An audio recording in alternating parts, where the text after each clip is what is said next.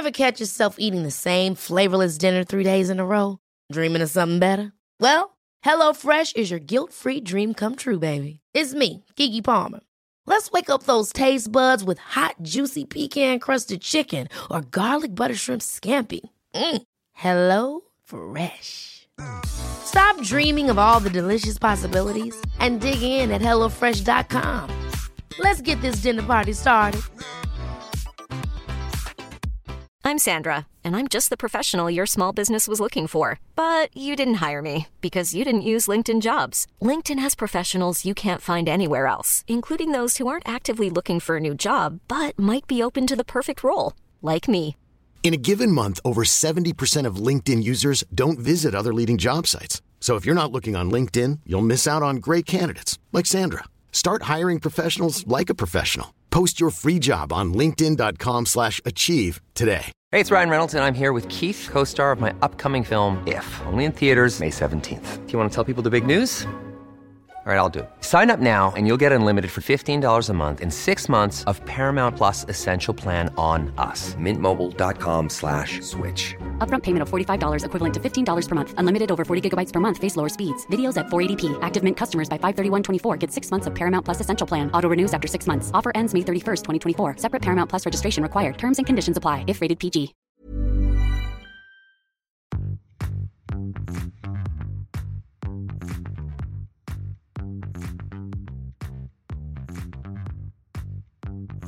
Welcome to the Packfiller Interviews. I'm Pat Bulger. Well, you might be in the midst of the Tour de France Femmes, or you might be just in plain old tour withdrawals. Either way, you need to know there's plenty to look forward to. Heck, in case you didn't know, the Vuelta starts in just a few days. I know it's early this year, and this year's Vuelta looks like, well, at least on paper, to be potentially more explosive than any of the Grand Tour this year. So, with this in mind, we have a great interview on tap today. Our guest has not only ridden the Vuelta, but he's won a stage. Wait, nope, he's won two stages. Wait, nope, he won two stages in the same year. He also had many other additions to his palmares, as well as being a thoughtful, introspective guy who's really easy to talk to. And I had a good time recording this interview. So let's see what's up with Ben King on the Pack interviews. All right, today's guest has a career that consists of eight Grand Tours, stage win in the Criterium International, four national championships, and two wins in the 2018 Vuelta, among many others over his 15 years in the Pro Peloton. Let's welcome to the show, Ben King. How are you, man? I'm good. Thanks for having me on. My pleasure. You know, although it's incredibly formulaic and you know it's it's the classic story structure, I like to begin most interviews with a little perspective and try to get an idea of where cycling came into your life. So if if you had an origin story, if Ben King had a movie that was being made about his origin, what would that origin story be, and where would the the first couple scenes of that movie take place? The first scene was probably my friend's dad pulling me out of the bushes on my first mountain bike ever, mountain bike ride ever. Um, we did a ride for his 13th birthday. I was 12 years old. Um, had never been for, you know, I could ride a bike, but uh, had never been for a mountain bike ride. And, um, you know, every time he dragged me out of the bushes, I, you know, I popped out of the other end of the trail looking like the Loch Ness monster. and, um, but I just had a huge smile on my face. I remember, and I loved every minute of it. Knew that I had found a new passion, a new hobby and interest. Um, and my dad used to race um, competitively. He was actually teammates with Nate Brown's dad. Okay. And John Kelly, who's Kelly Benefit Strategies, um, which is one of the partners of Human Powered Health Team. Um, so a, a, lot of a lot of history there um, that kind of relates to and follows through into my career. Um, the point of that being that he knew what he was doing. He but he quit racing when I was three years old. Oh, wow. Um, when I showed some interest in it, he started riding again, and um, started taking me out on on group rides, road rides, and recognized potential in me. So um, he started coaching me and um, you know getting me exposure to every opportunity um, you know driving around the state and eventually the east coast um, and then even flying me out to the national championships in Park City, Utah, where they were um, when I was 16. So this was a lot of lot of now. T- sorry, I'm I'm stammering here a little bit. Just when when would you say bike racing was officially a part of your life? I mean, was it uh, that that 12 year old bi- mountain bike ride or was was racing really something that kicked in a little bit later probably 16 17 probably that year when i was 16 my dad told me that if i followed a structured training program uh, and put the work in that he would take me to the national championships wow. so i had a, a big goal in sight and locked onto that and um, you know, I, I, didn't take a day off. I followed the training that he gave me, and um, so that was the first year that it felt like a, uh, I was doing it, participating in it as a, a sport and not just a a hobby. Yeah. And your your amateur career seems, at least on paper, to have been pretty short. It's been a pretty quick rise from that that start into you know taking this to the point where it's something that you could do for a living. What it is about cycling that seemed to click for you, especially here in the states where we see the U.S. demographic being uh, honestly primarily kind of a crit scene and things like that. Here you are as a as a kind of a climbing specialist. Yeah, I was. I mean, I think just my physiology is. I'm kind of built just to be a grinder, and I loved the freedom of hitting off into the mountains and um, spending all day just exploring, um, pushing myself. You know, seeing if I could keep a new highest average speed or break my times up the local climbs, and so I was always pushing myself. Um, I think that sort of just built built my engine yeah to where it was competitive in um, longer road races and stage races races um, and not necessarily uh, an engine for the U.S. crit scene. Yeah, yeah. But back then there were more road racing opportunities. Um, you know, even five, six, seven, eight years ago, there were lots of big professional stage races in the U.S. Um, and plenty of amateur road races, even stage races that we could travel to on the weekends. If if we could only trace back and figure out what happened, other than maybe the litigious nature of of our country and running out of roads and opportunities in which to do so. Both factors for sure. Yeah, yeah. So your your dad was the instrumental person in that. Was there somebody who kind of took took you under their wings and took the reins as far as as proceeding into the professional ranks? Um, I mean, definitely my dad throughout my entire career. Awesome. It was cycling was something that always kept us close, um, even if we were separated by oceans. Um, it was and is something that continues to be a bond between us. Um, but when I was 17, I joined the Hot Tubes development program. Yeah. Uh, so Toby Stanton got me my first uh, European racing experience. Uh, you, you know, every team that I rode for, there, there are too many people to, to list. Um, it was always important to, I guess, the relationships were always what are still the most valuable thing that I take away from my career um, but were also the things that helped me be successful during my career. Yeah.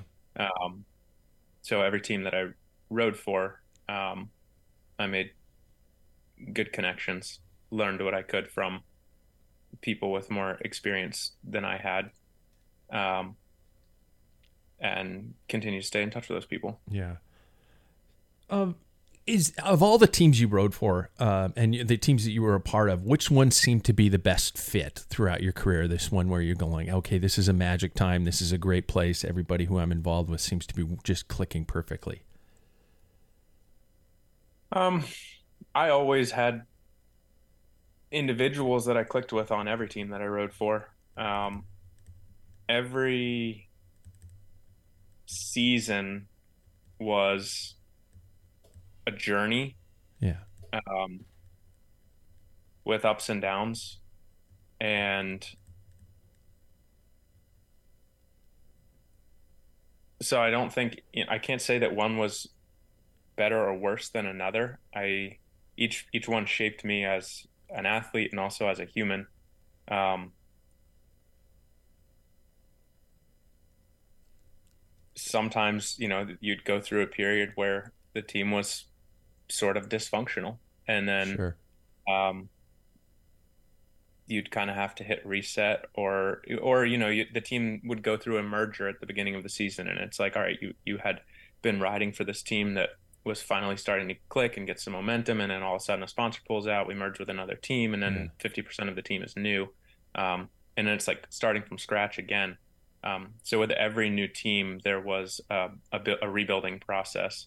Um, that was sort of a trend that I felt during my career. Um, was that in general things kind of st- would start slow, and we would just have to stay positive, stay focused, and keep putting in a hundred percent um, into our training and and races, and eventually when things would start to click, um, that momentum would continue. Yeah it I just I'm I've been at this for a long time to be honest and you know I'm I'm if if I go a little too far back please forgive me but I I can remember the time where 7-Eleven entered the professional peloton and the the quote American team was something that had just you know kind of changed the dynamic of the sport. You rode for multiple American based teams um, Dimension Data being one that was not based in the states. Was there a different feeling between those two makeups or was it just because the sport has become so multicultural, multinational that that there was really just no type of a switch there. Yeah, I would say really no type of a really? switch. Even the teams that I mean, the teams that were quote unquote based in America were really only registered in America. Sure. Um, you know, we might have a training camp in the United States, but that was about the only thing that made it American. Um, you know, the on the world tour teams, the most U.S. riders I think I ever had on a team was like five or six out of 28, 30. Yeah. Um, so it's just an, an, extremely international sport. I'd still love to see at some point uh, truly American world tour team. Um, but it's it's really difficult. You know, that was always sort of the mission of um, human powered health was to bring an American team to the uh, to the Tour de France one day into the world tour. Um, but given the lack of opportunities for U.S. racers, um, you know, competing with budgets much larger than yours for the best American talent. Um, for example, if you you know if I, if just being American all of a sudden makes you more valuable, um, or you know that you have more negotiating power being American, um, then you sort of put yourself out of the game just on a price standpoint. Um, so I think it would be hmm. some, it would have to be something that the riders bought into um, in terms of creating something new. But it's just so tough because our careers are limited, and you got to make hay while the sun shines. Yeah, yeah. So kind of uh, taking a little switch here. The the demands. Uh, Matej Mohorič in in the tour gave a really powerful interview about the demands of being a pro, about about the demands of a pro cycling career. Um, he talked about the demands on family, the physical and mental, and such. Um, what take us inside what that what that kind of requirement what that lifestyle is like trying to to constantly live that life and and stay focused on on a specific objective with all the irregularities and the un, you know, unsure future about everything from year to year. I mean, there's the job security of a pro cyclist has got to be a constant stress too. When you you know got maybe a two year contract, and you know that if something goes wrong, you're all of a sudden scrambling.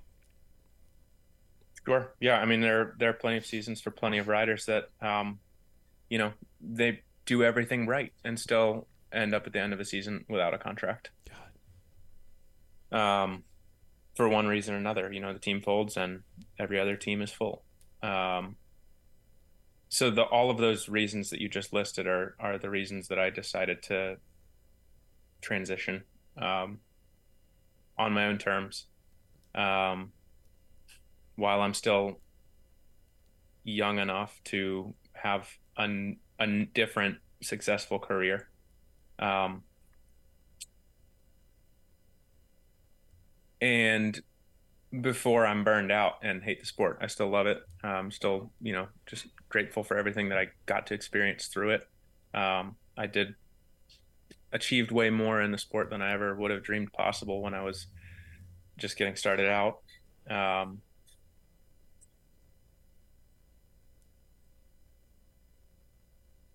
and so, yeah, and now now with a, a young family, um, it was just the right time for me to make that decision. Yeah. Yeah.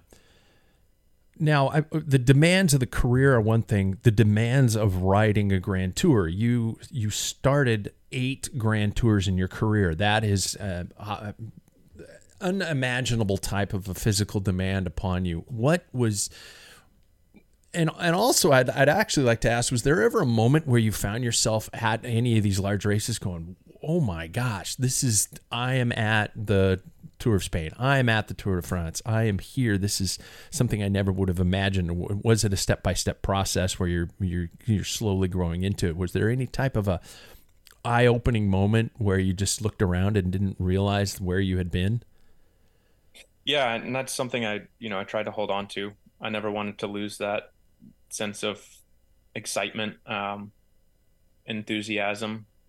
Um, no matter how many big races I did, I always tried to appreciate what it would have been like to 17, 18 year old me um, to imagine, you know, to to see myself in that position. Um, so yeah, I mean, it, it's they are incredibly demanding. Um, there were so many days in the Grand Tours when you know two weeks into a grand tour that, and these are the things that that you don't see on tv or that you don't aren't, don't get reported in the media but all of a sudden you wake up and you've got a cough and you know a, a low grade fever and yeah. you just feel miserable some kind of infection brewing uh, in your lungs and you've just been racing two weeks you know in, in all conditions um, and you've got a 230k stage in the Italian Alps and it's raining. like and you just don't even know how you're going to get out of bed and walk down to breakfast, let alone you know, put on your chamois cream and saddle up yeah. in 3 hours and somehow get through that and um you know, it's one of the things that a lesson, I guess, from my careers, how much we're actually capable of, and that just getting started is often the hardest part. I Although the, the Alps were still hard. you, um, but you just, you know, it was it was impossible to imagine even being physically capable of completing those those things, and then somehow you just you just do it. Yeah, I mean, so you kind of just have to turn your brain off.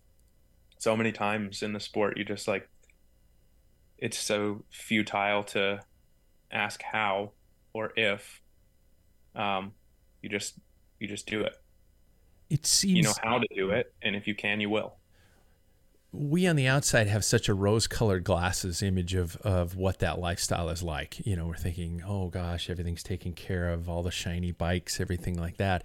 And not considering the element of the fact that if it's if it's crappy and rainy, um, we don't have to go out and ride. We or or if if things aren't going well, we can we can drop out of a race and and have an ice cream and go back home and go to work on Monday.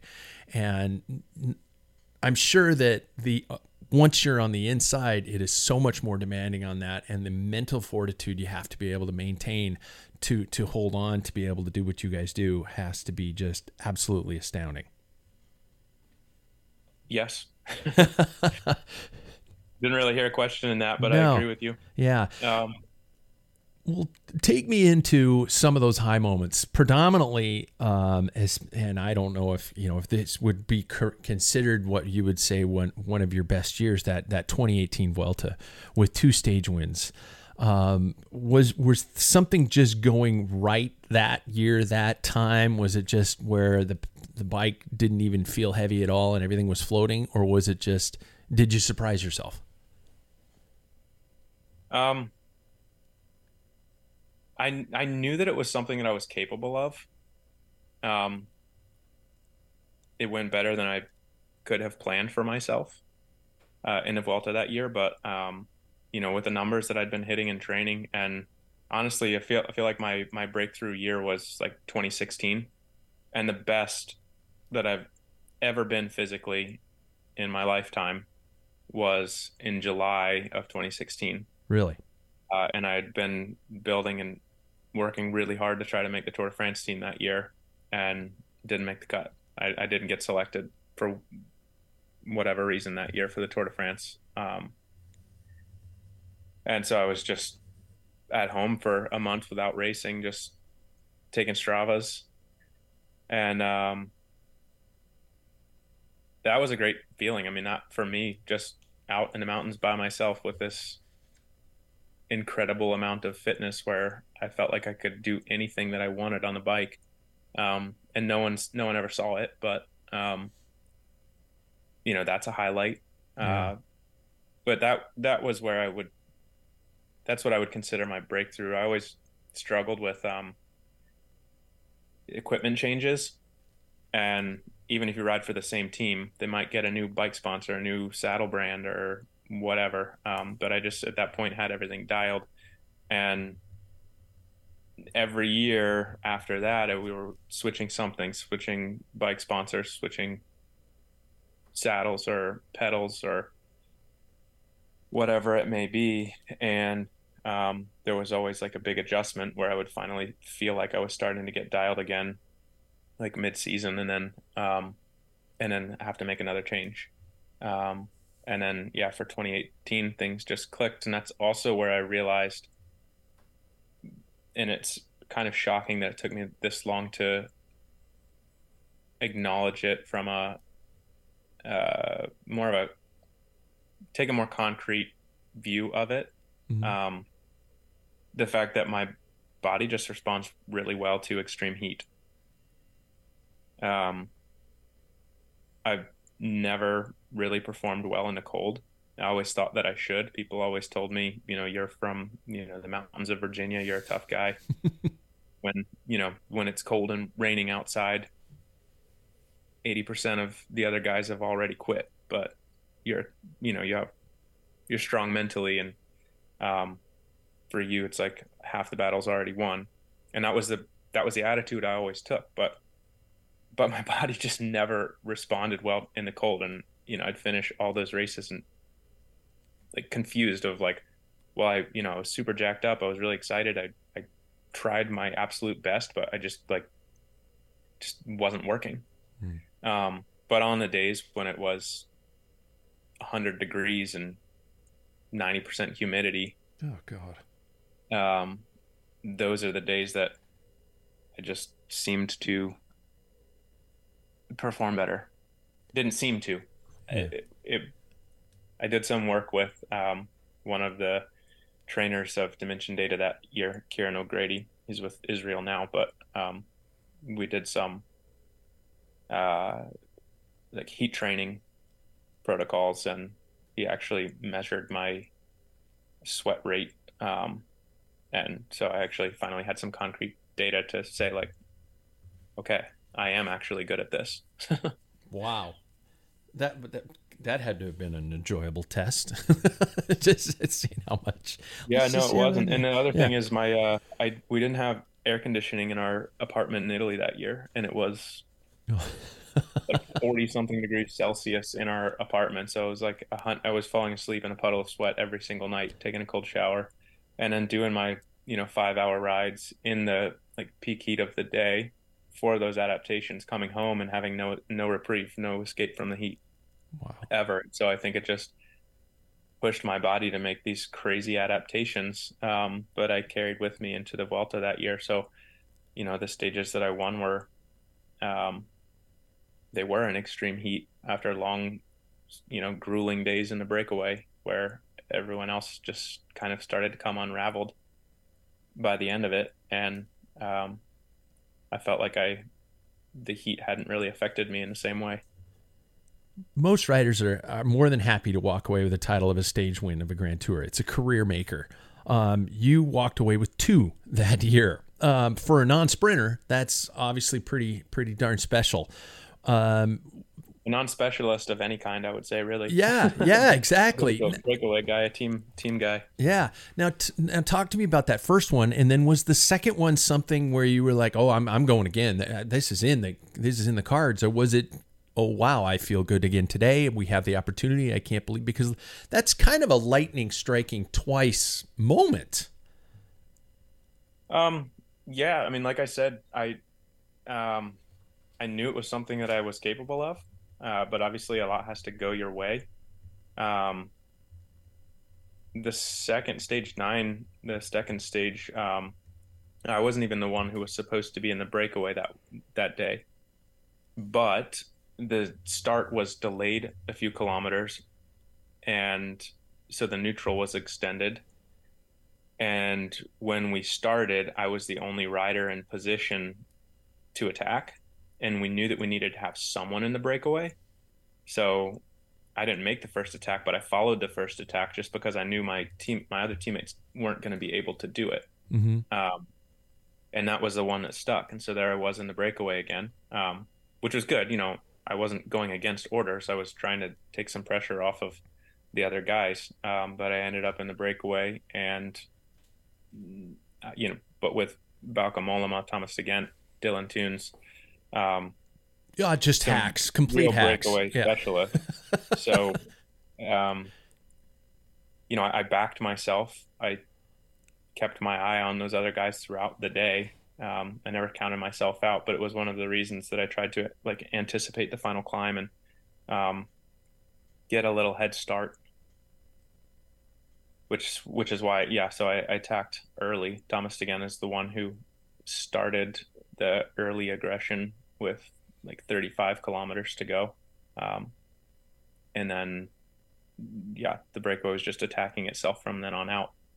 Um, I was able to escape 10 kilometers before the final climb started um, and had built a, a one minute advantage going into the climb.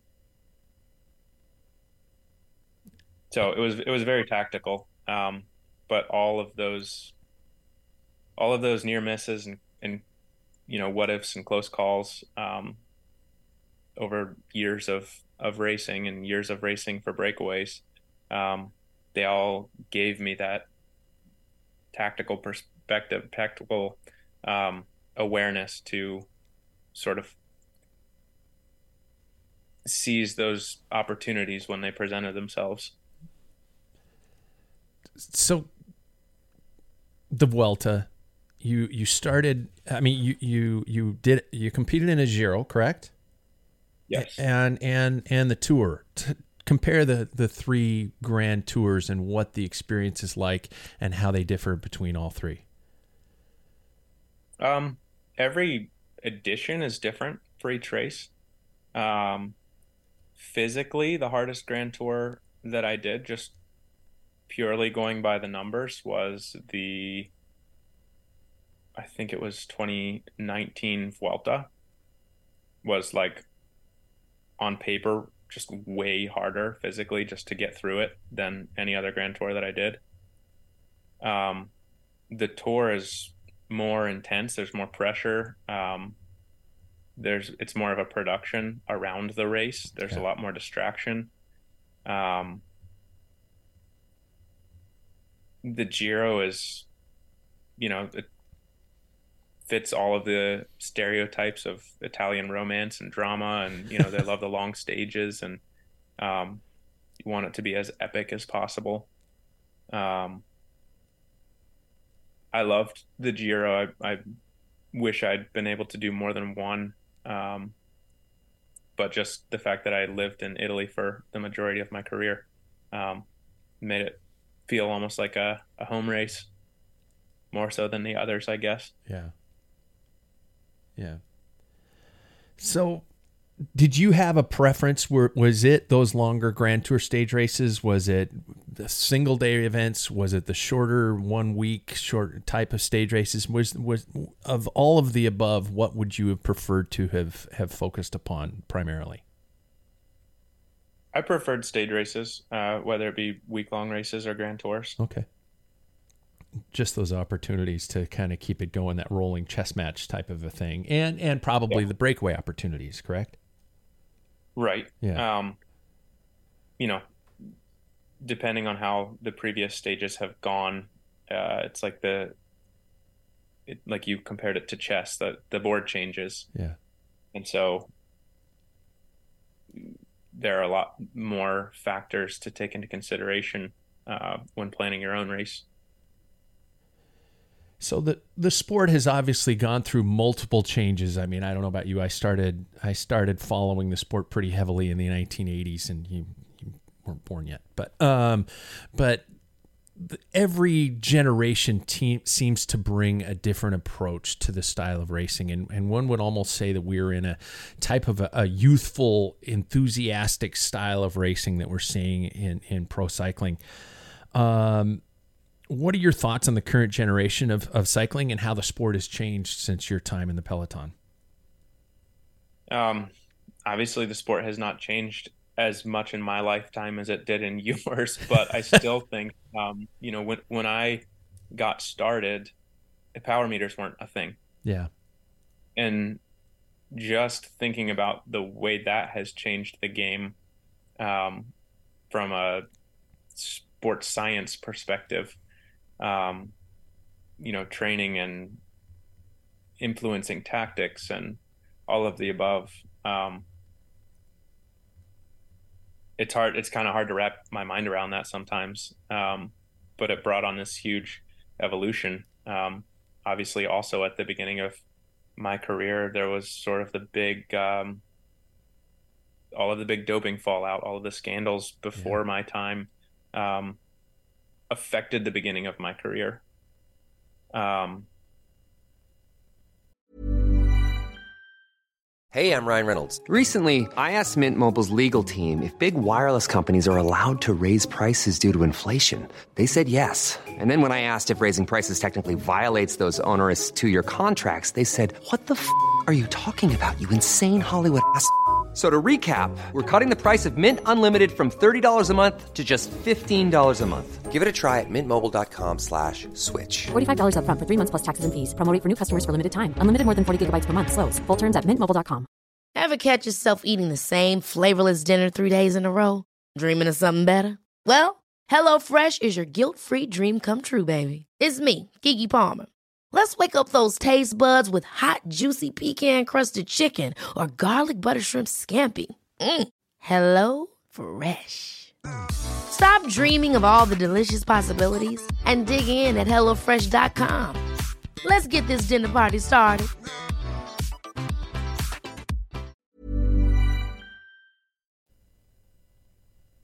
riders I think were all of a sudden uh, afraid to cheat because there were there was more effective testing introduced. Mm-hmm. Um, I think my generation also felt a, a moral obligation to change the image of the sport. Um, I mean, I, I know that that I did. Um, if cycling was going to be saved, it was up up to us to to represent it in a way that people would would trust and respect. Um, things slowed down in uh, in the beginning of my career. It was slower in 2012, 2013, 14. Around 2015 is where I would say, like all of a sudden, there was this this shift where things just sort of started getting faster and faster on an annual basis. Um, you know, in terms of like what you said, you we call this generation like youthful enthusiasm. I think a lot of that has to do as well with like talent scouting.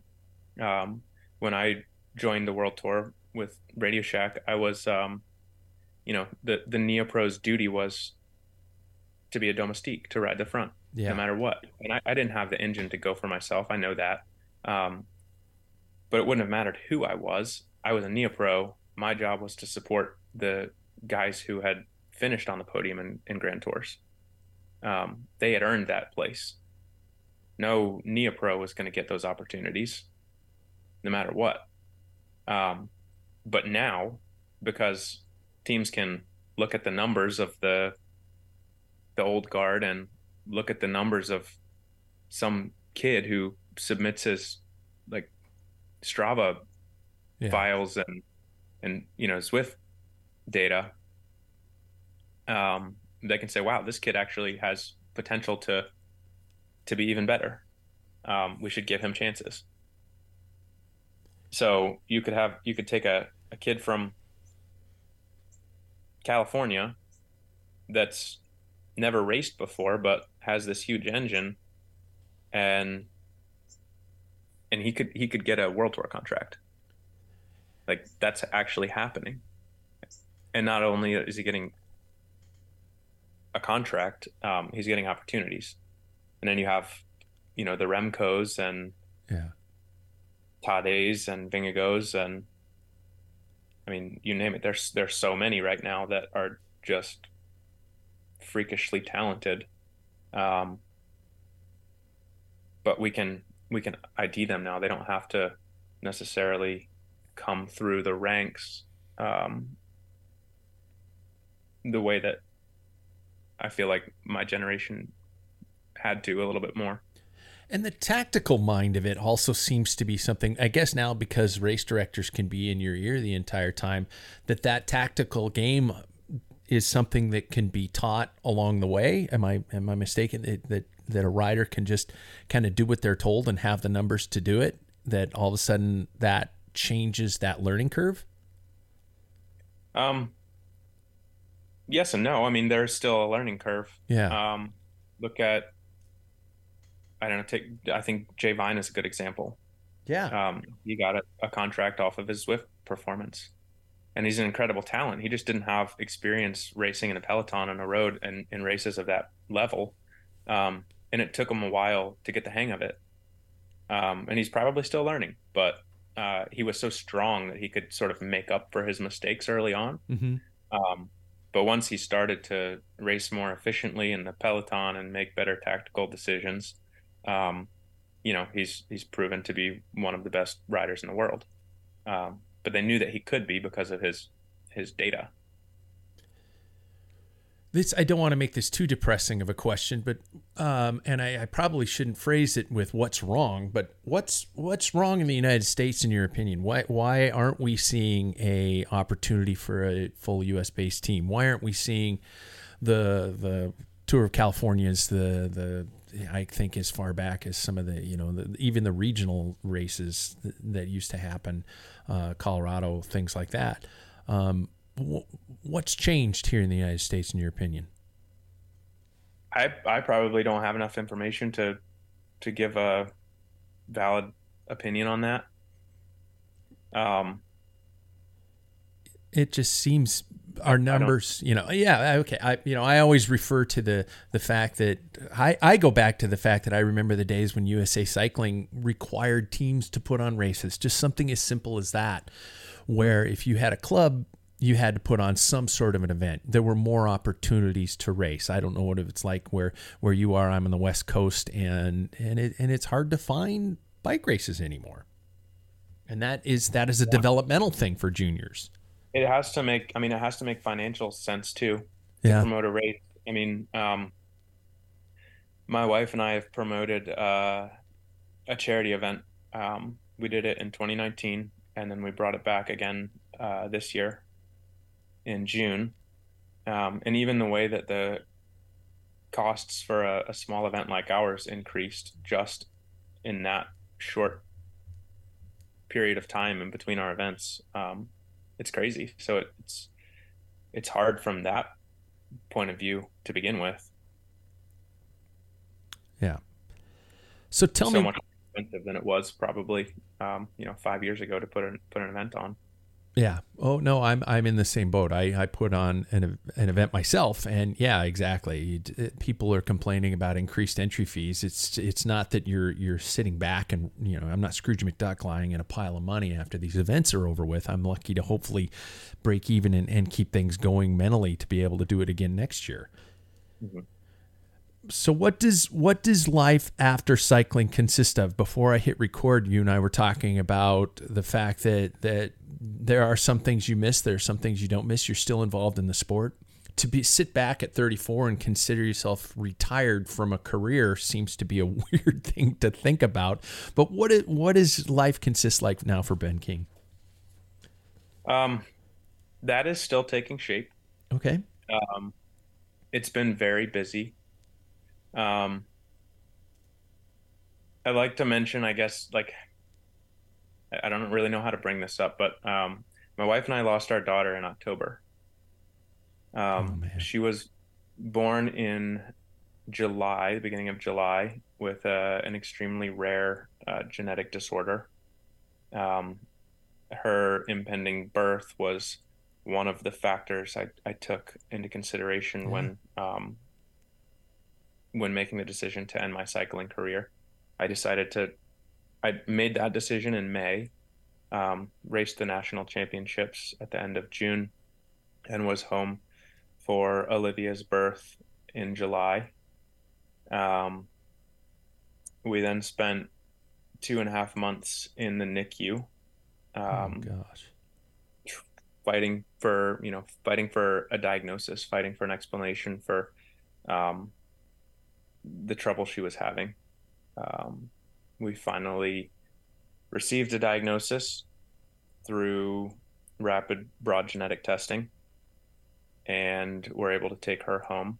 Um, it was unfortunately not a good diagnosis, but um, having having an answer, having an explanation, um, and it opened the door to more resources. It gave us more confidence um, in the tr- the difficult treatment decisions we were having to make.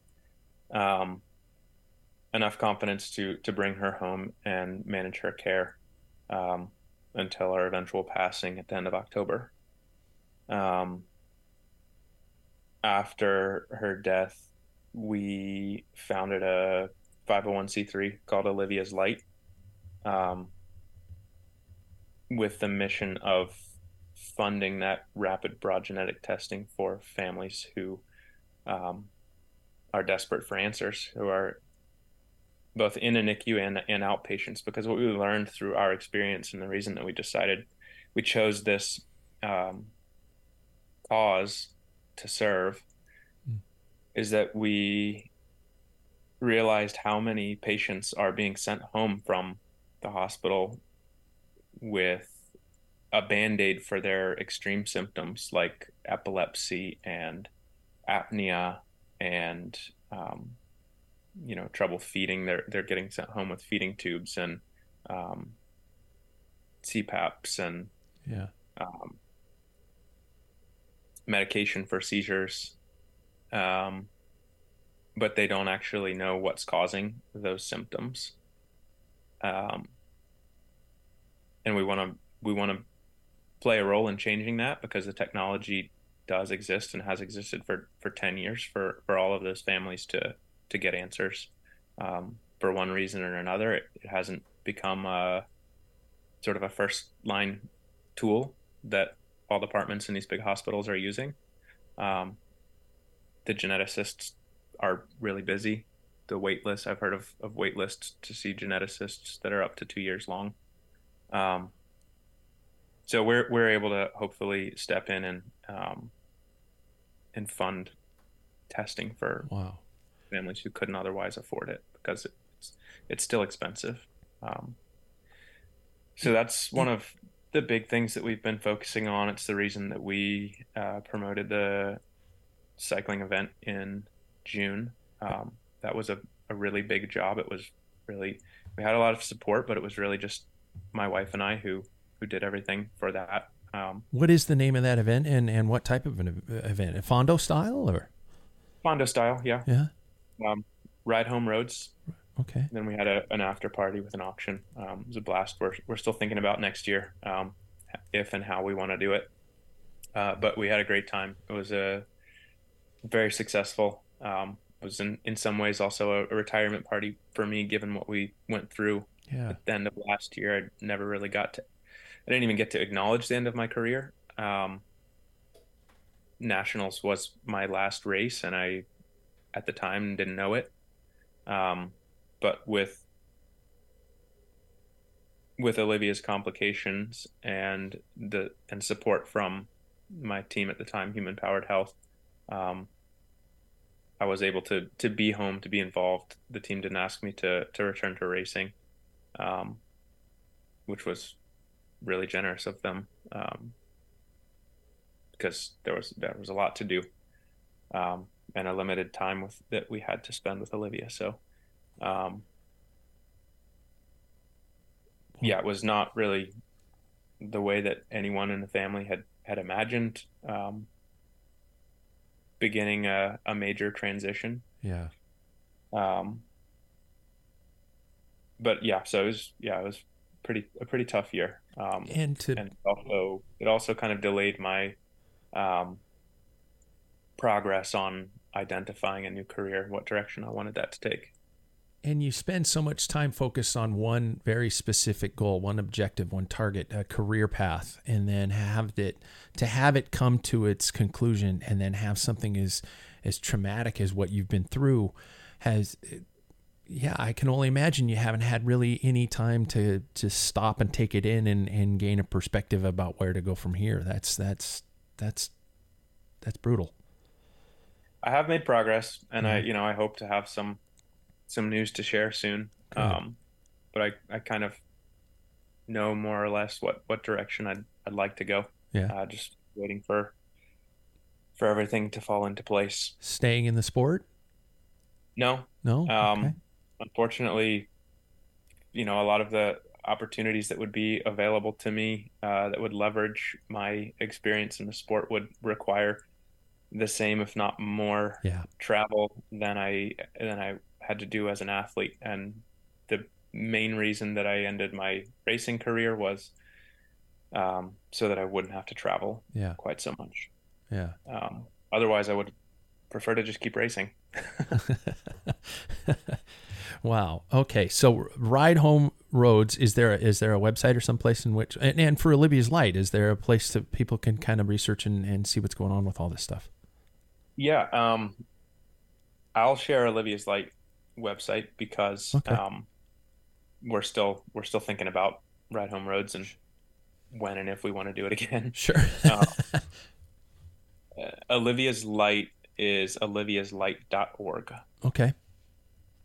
Pretty easy, but the .org is important. Yeah, absolutely. Yeah. I'll put I'll put a link to that in in the show notes for sure, so people can kind of find out how to get a hold of that. Well, this is uh, this is a tough transition from that. First of all, thanks for for sharing that that story. That's that's I, I had no idea, and that's I I don't have anything other than cliches to say. I'm so sorry for what you've gone through, but that's I'm sorry for what you've gone through, man. That's that th- thanks for sharing that and and doing something with it. You know, to take, especially that challenge for you and your wife to to have lost a child is is sometimes an absolutely you can't come back from something like that. And and the fact that the two of you are obviously still you're taking it, you're taking your memory, and you're going and you're doing something with it. Yeah, thank you. Yeah. It felt like the, kind of the least we could do to to create a legacy for Olivia, um, to honor her memory. Um, it felt like a, a responsibility that had been placed on us yeah. um, as her parents. Um, so yeah but i mean a lot a lot of the credit goes to my wife. She's been incredible and um, you know she she actually started a full-time job five months ago. Um, so i've been full-time daddy daycare and um, you know managing a lot of the operations for for the event that we promoted and um, now managing renovations at, at the home, and we, yeah, we've we've kept ourselves extremely busy. Um, I've continued to to interview and network, and um, have made a lot of progress recently. So, like I said, I, I hope there's news to share soon on that front. Um, awesome. awesome, So this is this is something I like to do in my interviews that we just kind of to end the show with a little bit of fluff and a little bit of fun. I call this the rapid fire questions, and these are just ten short questions that you can you can choose to answer or you can pass if you want, if that's okay. All right. All right. Number one, super simple. Favorite bike you've ever owned?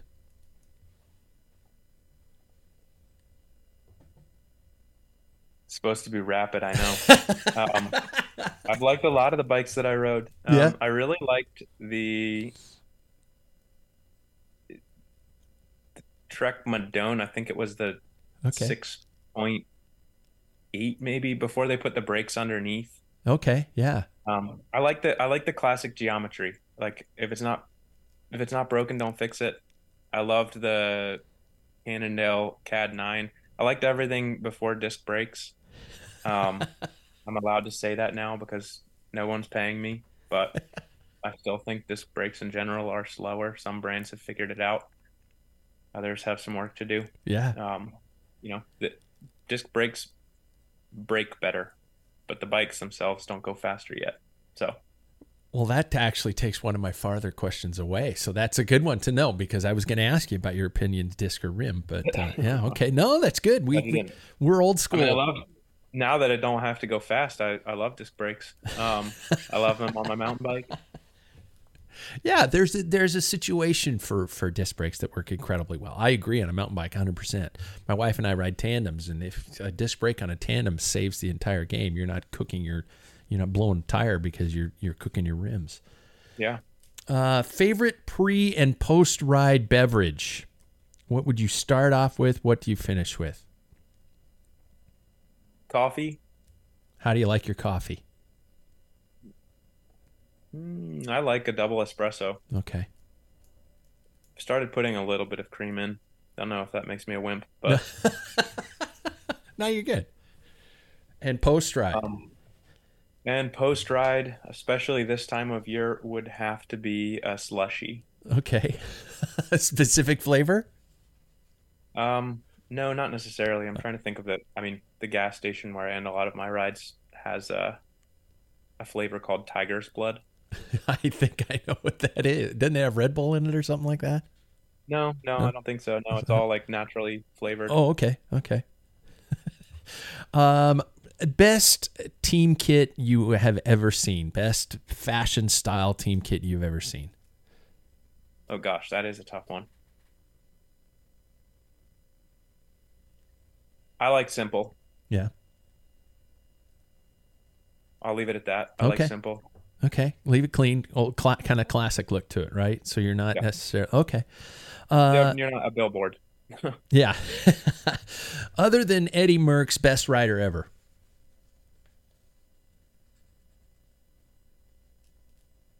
That's tough. Best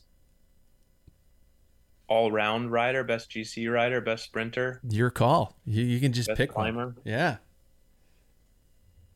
I'm gonna have to pass on that one. Okay. Okay. No, that's fair. There it's question. it's well, this is kind of unfair too. It's the next one because it's almost like having to pick a rider. Current band or musician that you love. Um, I feel like all I've been listening to lately is um, Cocomelon Okay. and uh, my my two year old's favorite songs. We've been listening to a song called "We're Going on a Bear Hunt." It's been on repeat Yeah. for for the past four days. Um, if I get to listen to music, um, I like to find new stuff, um, and I like my taste has gotten heavier and heavier. Um, I like August Burns Red, Animals as Leaders, um, that genre. Okay. Okay. Uh bike packing, yes or no? Um, I don't need another hobby. I have way too many hobbies. So, So- it's a no. For me, no, I'm just not going to get into it. Okay. Okay. Not not that I wouldn't enjoy it, just like I don't need another hobby. Yeah, yeah. many. Most recent movie you loved. Now that's probably hard with a 2-year-old in the house. Yeah, that is tough. Um, we've yeah, we, we watch more series. I feel like now. Okay. Um, but Is there seen a lot one of is there a particular one that you really got into? a, a series? Series? Yeah, yeah. Um, we just watched the final season of Jack Ryan. Did I haven't started that yet? I and and how did it finish off? Was it worth it? I mean, worth it for sure. You got to Okay. finish what you started. okay, good point. Good point. See, because I thought season two No, got. good. I thought season It's two the entertaining. got a little cheesy. Your entertainment. Yeah. Okay. Okay. Um, Apple or Samsung? Apple. Okay. Uh, almost second to last question. Special occasion meal, if you, for your birthday or upon a you know after the a stage victory or a race victory. What what is your special occasion go to meal? Um, I mean, one of my favorite things to to make at home is uh is venison steaks Oh wow. Okay. Okay. or Nice. burgers, Yeah. or bolognese, or meatballs, or anything. I don't know. We, I, I am a hunter, so we we eat a lot of wild game. Oh wow. Okay. I haven't had I've it's venison steak. I've only had I've had venison in hamburger in in a burger or in uh, I have a relative who makes venison sausage that's actually very good. Yeah. Nice. Yeah. Um, okay, last one, and and you can go with this. I don't know if you if you're up to speed on it, but uh, qu- final question: Who will win the 2023 Vuelta? If you had to pick, It's gonna be really interesting yeah, because the two favorites probably have already won a Grand Tour this year. Um, but then you've got like Remco, who's fresh yeah. and tar- has been targeting this. So I don't know. I'm gonna just kick back and enjoy it. We'll let it unfold. I think it's it's always it's always interesting. It'll be interesting to see the the tactics in the first week or two. Um, the way they raced the tour, I, I thought was super interesting. I Yeah. mean, by they I mean UAE and Jumbo Visma. Yeah. Um, yeah, Now, correct me. I, I, Primož and Jonas are both going to be there too. So it's almost like bringing back the the bring getting the band back together from last year's Tour de France. Right, which is what I meant. I mean, they've Yeah. they've won the both of the Grand Tours already this year, and then Yeah. I, I saw something about how, um, they would potentially be the first team ever to win all three Grand Tours in a season. Is that correct? Yeah, yeah. With my limited statistical knowledge, I would say that would absolutely be the case. I mean, I the only thing I could think of is going way back to like the Renault Gitane days where they might have done it, where actually probably one writer did all three. you know, as Bernard Hinault days, but but that would be it. So yeah. Right on. Well, uh, once again, um, oliviaslight.org is where we want people to go take take a look and, and find things out. Um, is there any other way people can kind of follow along with your adventures, or do you kind of like to keep those cards close to the chest?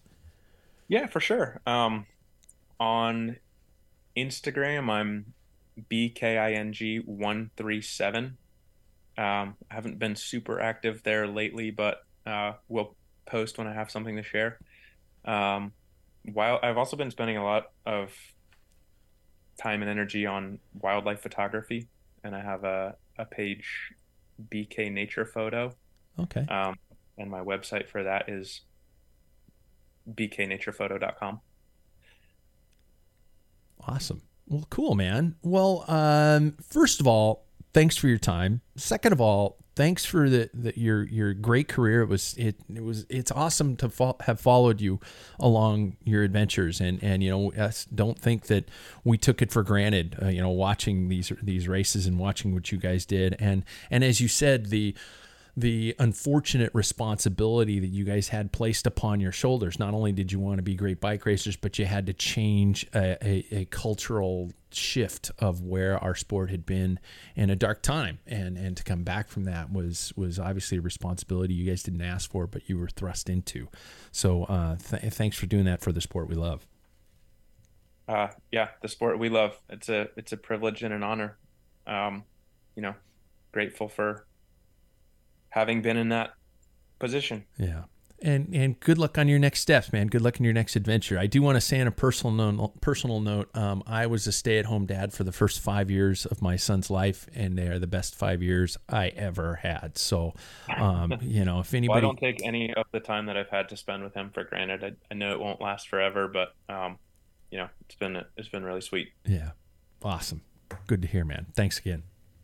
For sure. Thanks, Patrick. Pat. Sorry, Pat. great talk, great career, great guy, and a pretty amazing perspective on things, if I don't mind saying so.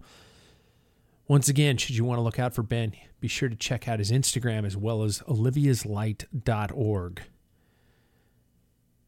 guess that's it for another episode of the Packfiller Interviews. We'll see you out there on the roads. Be sure and like, subscribe, and be sure and tune in to our regular podcast Tuesdays live right here in the Rim Break Bar at Packfiller Studios or just head over to packfiller.com. We'll catch you next time.